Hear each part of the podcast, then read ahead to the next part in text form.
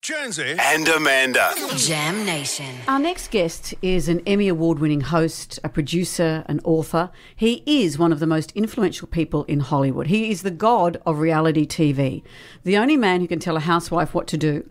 And he's the host of Watch What Happens Live. And, of course, he is the executive producer and host of the Real Housewives season, the series. Of course, we're talking about Andy Cohen. Good Andy, morning. Hello. Hi. Who is this guy? Who is this guy? He sounds interesting. You started... in a news capacity. I did, yes. I was at CBS News for 10 years as a producer. I worked on the morning show and on a show called 48 Hours over there. Yeah. And actually, the last time I was in Australia was in 1997, believe it or not, doing a profile of David Helfgott, the guy who the movie Shine was based on. That was my last time here, so it's great to be back. You're here for Mardi Gras. That's a different experience to interviewing David Helfgott. It sure is. Both fun in different ways. That's right. Yes. Yeah, there's a lot of trampolines involved. Yeah. Yes, there are. So full frontal nudity. So I'm sure exactly. Actually, right. It's right in your wheelhouse. Yeah, really. You're right. When you look Not so different. Your skill set is quite extraordinary. And when you watch the show, Watch What Happens Live, the big egos that you manage to coerce into sharing so many secrets. Yeah. What do you put in their cups of tea? What do you do? How do you encourage them to be so open? They are actually booze glasses. They aren't cups of tea, so that's A. B, I think that there's something really deceiving about the fact that they come in my little studio. We only have 25 people in the audience. It feels like Goldie Hawn at one point was on, and she turned to me and said, "Is this show? Are we live? Are we on TV right now?" And I said, "Yeah." And I thought, well, this is what it is, because people come in. It doesn't kind of feel like a real TV show, but oh, it is. And so, yeah, I think we don't do a pre-interview. A lot of, all the other late night talk shows, every segment is really set up and you're in there and they tell you in the dressing room what you're going to talk about. This is a totally unscripted experience. And so anything happens and everything does. And that's probably the best thing for you as well, because there's that, as an interviewer, you want to go into something fearless. Yeah. And I always like that thing, Mariah Carey, just doubling down and denying all knowledge of J-Lo. Yes, it was amazing. How does that happen? It was crazy. I mean, and it's like, how does it happen that she will then continue and sit there and discuss it with me for 5 minutes and really parse it out?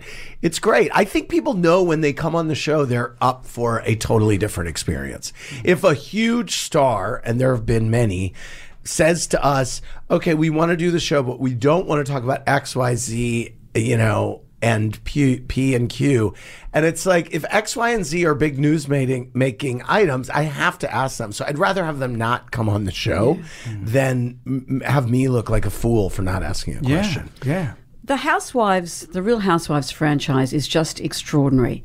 And I love what you've said about it really being a symbolism of feminism on television. We have never seen women portrayed that way in all their up and down glory. Right. It's, listen, it's all colors of the rainbow for women. And I think people latch on to some of the worst tropes that come out of it. When I go on a talk show, the clip they want to play is of Teresa throwing flipping a table or someone throwing a wine glass. There are hours and hours of footage that go into every season and every episode, actually. And, the arc of the women is really interesting. There's everything that we show. So it's not just the crazy, crazy moments. There are moments of great vulnerability. There are moments of great depth between friends and spouses and children and sisters. And I think all those go into the fabric of making a human being. And we try to show everything, basically. And I do think that there's no other show on television that has celebrated specifically women over 50 who are, having sex on their own terms and living their lives on their own terms. And I think there's something really powerful about it, believe it or not. It sounds like BS if you don't watch the show, but I think if you do watch the show, you might have a sense of what I'm talking about. Do you think, though, the franchise has killed the soap opera as well? I do. I kind of do. I mean, I think the soap opera was long. It's always going to be there. Well, I mean, it's kind of, in the States, it's really kind of slowly limping to the finish line. And this is a medium on television that's been around, for 60 years or something. And I was a huge fan of a show called All My Children in the States growing up. And so to me, The Housewives does satisfy a lot that I got as a fan of All My Children. It's, you know, I fall in love with the characters, and you watch them over a series of years, live their lives, say unbelievable things, wear amazing clothes. And have dramatic things happen to them. And have super dramatic things happen to them. How does that happen to our women? We cast highly dramatic individuals who actually, you know... Off to prison. I mean, honestly, I mean, you don't know what's going to happen on the day-to-day. Yeah. But as you say also, the women of this age, we don't often see the reinvention. These are women who are reinventing themselves. Yes. They are. It's interesting. And I've had a lot of women say, God, you know, were it not for the show, I wouldn't have had the courage to see that I was in a bad marriage and move on. And I've now fallen in love, or start a business, or stand up to my children. Or, you know, I think that there's a power that they get from the show. Listen, some power corrupts sometimes. Sometimes it goes... well, sometimes it doesn't, but it's always interesting to watch. Well, because I can't imagine Taylor Armstrong would have ever thought that she would become a meme. Yes, true. Well, they've all become memes. Well, but yes, Taylor's one of the most famous. The one with the cat. The cat.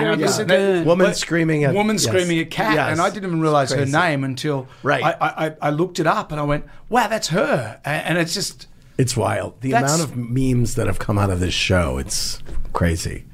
Well, look, it's such a thrill to talk to you. Are there any shows you wouldn't go on? I know you're such a fan of this style of television. Right. You have an interview show as well. Yeah. As a person yourself, would you ever be vulnerable enough to do it? I wouldn't. I have a new book coming out in May called The Daddy Diaries, and it's a third of a series of diary books that I've published. And that's as close as I'll ever get to being on a reality show. It's publishing my diary, but with me in control of the edit, because I choose what I'm putting out there and not. I couldn't go on a show where I didn't have control of the edit, because I know what goes on in the edit. Well, you're a producer. You know, yeah, so exactly. I'm a producer, so I understand. Which slot would you fall in? Yes. What would you be painted as?